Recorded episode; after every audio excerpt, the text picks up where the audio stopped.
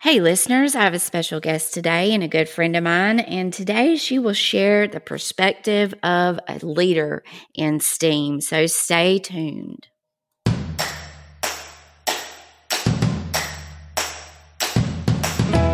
Welcome to the iHeart STEAM podcast with your host, Bonnie Kirkley. Bonnie has been working in the STEAM education profession for the past 12 years. Her mission is to share her story with educators like you that love STEM, STEAM, and project based learning. Currently, she works with a team of educators creating the ultimate STEAM certified school. Let her share the good, the bad, and the joyful with you in her STEAM journey. Learn everything you will ever need to know about STEM and STEAM education right here. Now, here is your host, Bonnie Kirkley.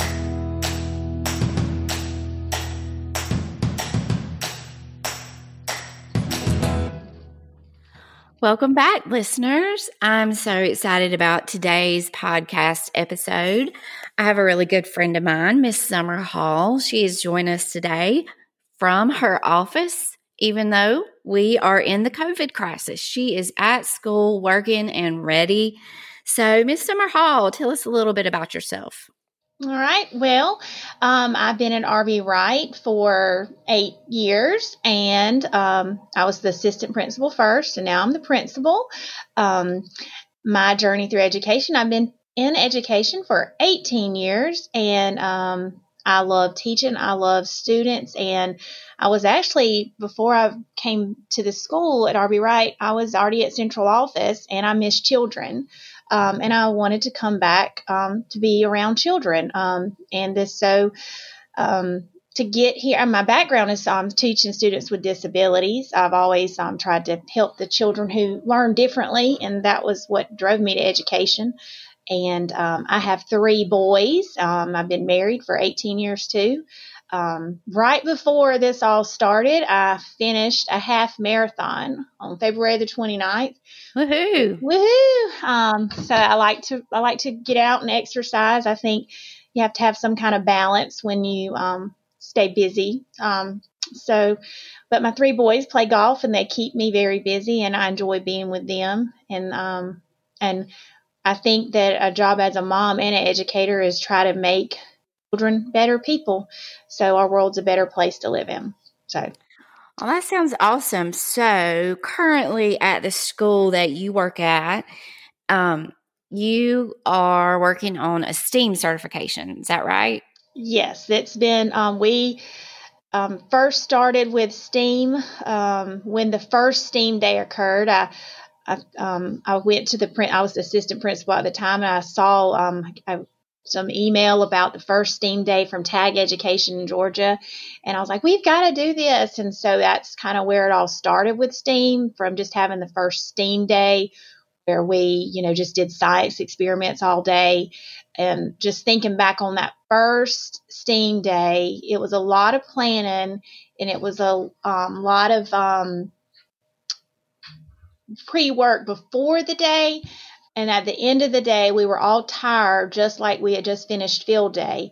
And some of the kids, I remember telling uh, me that this was better than field day, which wow. we love field day. So the the excitement of a STEAM day um, was very clear that it was something that we wanted to participate in and build on. Okay, so at the point that you are now, you said this started eight years ago where exactly are you now? Um, well, because I have you as a coach and um, working hard, um, every year we've grown to build students to be science minded, critical thinking, um, thinking about how to be a scientist, how to be an artist, how to be a tech, you know, how to um, be a technology um, expert, expert, and um, the journey has everything that you would want your school to be um, for children. I think where we take those steps, um, and students are excited about learning and critical thinking and problem solving, and looking at the world differently. Um, you know, let's take data. What we um, I had some first graders this year. They said that the cafeteria line was slow. They well, what could they do? It was their idea. They wanted to collect data on why it was slow and how they could make it improve. Um, so we've gone from just having the first day with full of science experiments all day long to where everyday activities are becoming student driven problem, problem critical thinking steamy activities they take it upon themselves now to solve a problem and start with collecting data. Yes. So they, they can completely understand that design process or that process of how you figure out a problem. Mm-hmm. Okay, I, so let's let's back up and let's remember you're the principal at R.B. Wright. So from the leadership role. So if we've got any other principal leaders out there listening today, maybe they have begun the same journey as you. Maybe they're already STEM or STEAM certified. Maybe they are considering it. Tell us, let's do like difficulties, positives. What what are the most difficult things that arise going through this process? I think you have to have teacher buy in, and I think you have to model what you expect and provide grace through the process. That's important. Um, yes, grace, because we are all at different comfort levels um, and we all do things differently, and there's not one way to do everything. So don't try to make a specific mold, have a general plan, and then let teachers be creative on how to accomplish the end goal, would probably be my advice. Um, okay but you have to have a guide. Um, and then some teachers need more support than others, and some teachers would simply rather have a template or exactly the lesson plan help, you know, written side by side. But then some teachers can take the idea and create their own. Have you run into problems um, with teachers feeling uncomfortable with STEM or STEAM? Yes, uh, I think that goes back to control um, because when you do STEAM, you give the students a lot of control and you have those teachable moments that dr- maybe drive the lesson differently.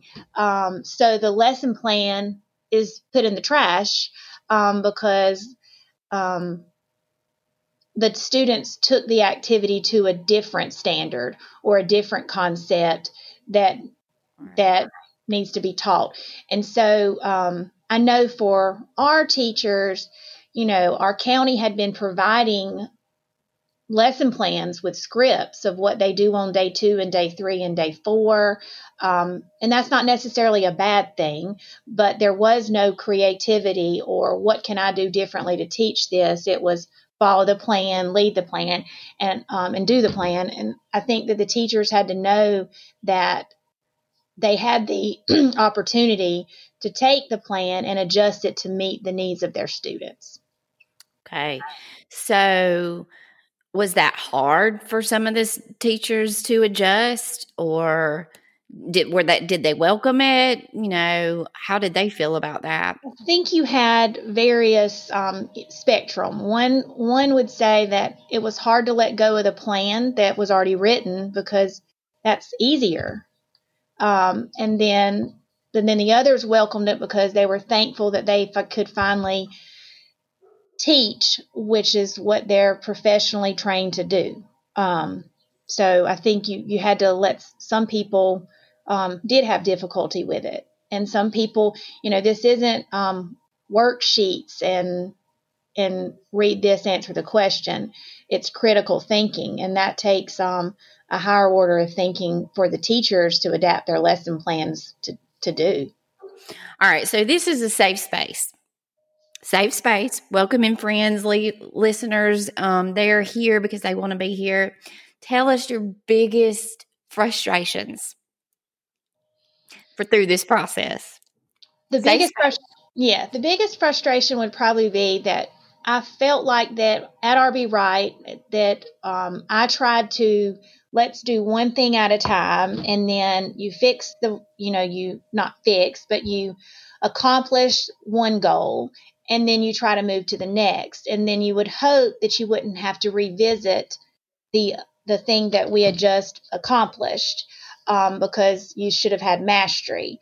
Um, and what i noticed is sometimes i felt like we were ready to move on and we would go to something new and then i didn't understand well why hadn't why are we not doing the part a um, and it was um, that was probably keeping the continuum and building one thing at a time and making sure that we kept doing what we started with and making it better um, was sometimes frustrating. Um, yeah.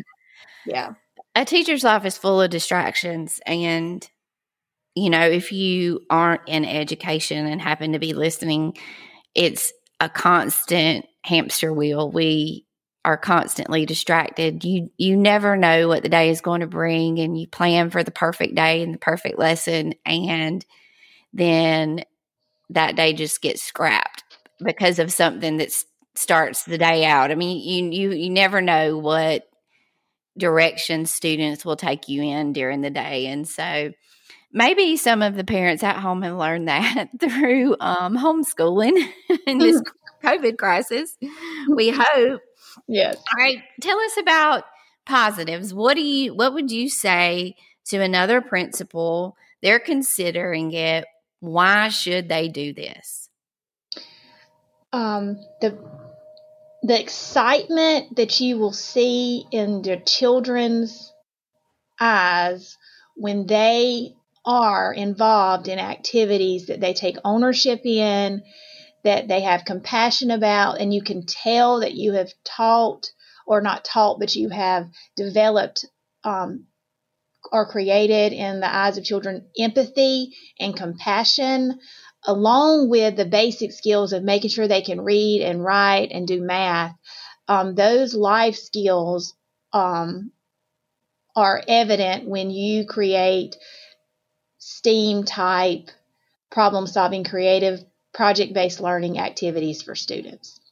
Can you give us some examples of these projects that you're talking about? Some that just have melted your heart or really touched you or connected with you?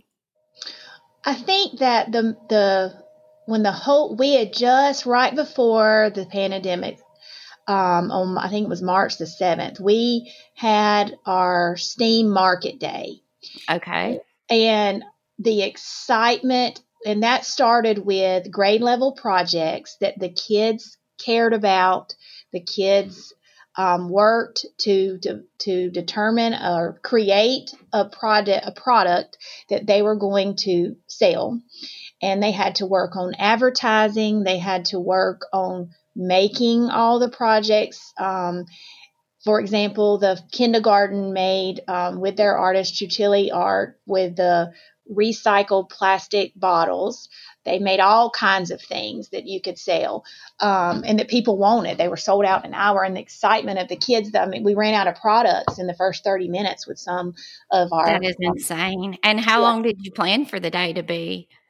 It was supposed to last all day, and we had intervals where the students were going to be able to go around throughout the school and shop um, and so the students who were scheduled for the last shift, um, they didn't get to buy anything but smoothies. We did keep um, making smoothies. I helped in there, um, because and the kids knew the products, could talk about it, um, and they were so proud of what they created. Second grade made seed bombs, and I actually got a picture yesterday from a mom with the seed bombs that they planted um, with all her kids around them that they had grown. Oh wow! Yeah, um, and they the they were they were they ready to they're ready to do another one. I mean another was, market day. Yeah, as soon as that was over, can we do this tomorrow? I think the teachers were no, not not quite yet. Who doesn't um, like selling something? Yeah, but um, and it was just a great community event. We had so many um visitors um with our parents here. Um, but the kids were the ones who invited the people to come. They wrote handwritten notes. Um, and thank you notes. And it was just a special day. That's probably been my favorite. Favorite uh, day. Favorite day. Yeah. Wonderful. So it's on the plan for next year. Definitely. Definitely. and I guess you're going to have to revisit how the schedule works that day, that that day. Yeah, we're either going to have to make a lot more products, um, and we really weren't trying to make money, but we ended up making a lot. The profit was great, and that money's just going to funnel right back for for student. You, pro, you have profit. any idea of I don't know roundabout how much profit you made that day? Oh, do you remember? Was it like three? Was it twelve hundred? No, I remember what the total was, but I uh, can't remember what profit. I think Most somewhere around thirty six hundred was your total, and then you spent somewhere between six and seven hundred. So I guess your profit okay. was close to three thousand. Yeah, that's what I thought. I was either. It wasn't a fundraiser, and you didn't expect to make money. You just wanted to get back what you spent, right? Yes. Well, we just well we didn't really honestly I didn't care if we didn't break even um, because the it, it was, was, an experience. It was an experience for the students and and luckily we do have a strong PTO here that helps fund some of our STEAM projects. Um, and so we you know I wasn't looking to make money, but now all that money will just go back into student activities, which is That's great. wonderful. Mm-hmm. That's a good point too to bring up for um other leadership positions out there, principals, assistant principals, you know, I do know that STEM and STEAM project based learning is costly. What is the best route for them and what what do they have available to them now to fund something like this if they wanted to get started with it? Well, I know that um, Title IV money for Georgia, if you're in Georgia, um, will help fund a lot of the STEAM project, you know, any mm-hmm. activities. It helps with salaries. It'll help with um, PLCs. But um, our our um, as far as the the community, when PTO, I said, what you know, what do you want to? How can we support you? Um, I said, well, we do, I need you to help me support STEAM. And so pretty much anything that we raise money for, PTO donates to STEAM.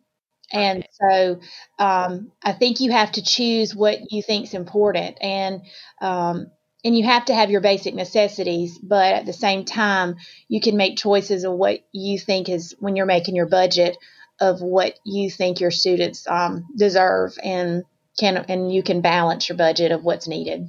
Gotcha. All right, so I have one last question for you, and then we're going to play a game. I think you're going to like it. I tailored this game just for you. Um, do you think STEM, STEAM, project based learning is here to stay? We know that education is always on that pendulum swing, but do you think it's here to stay? That's hard to say. I hope so. And I think it, I think um, once we see the results of, regardless of the test, um, it is going to make students um, smarter and better citizens.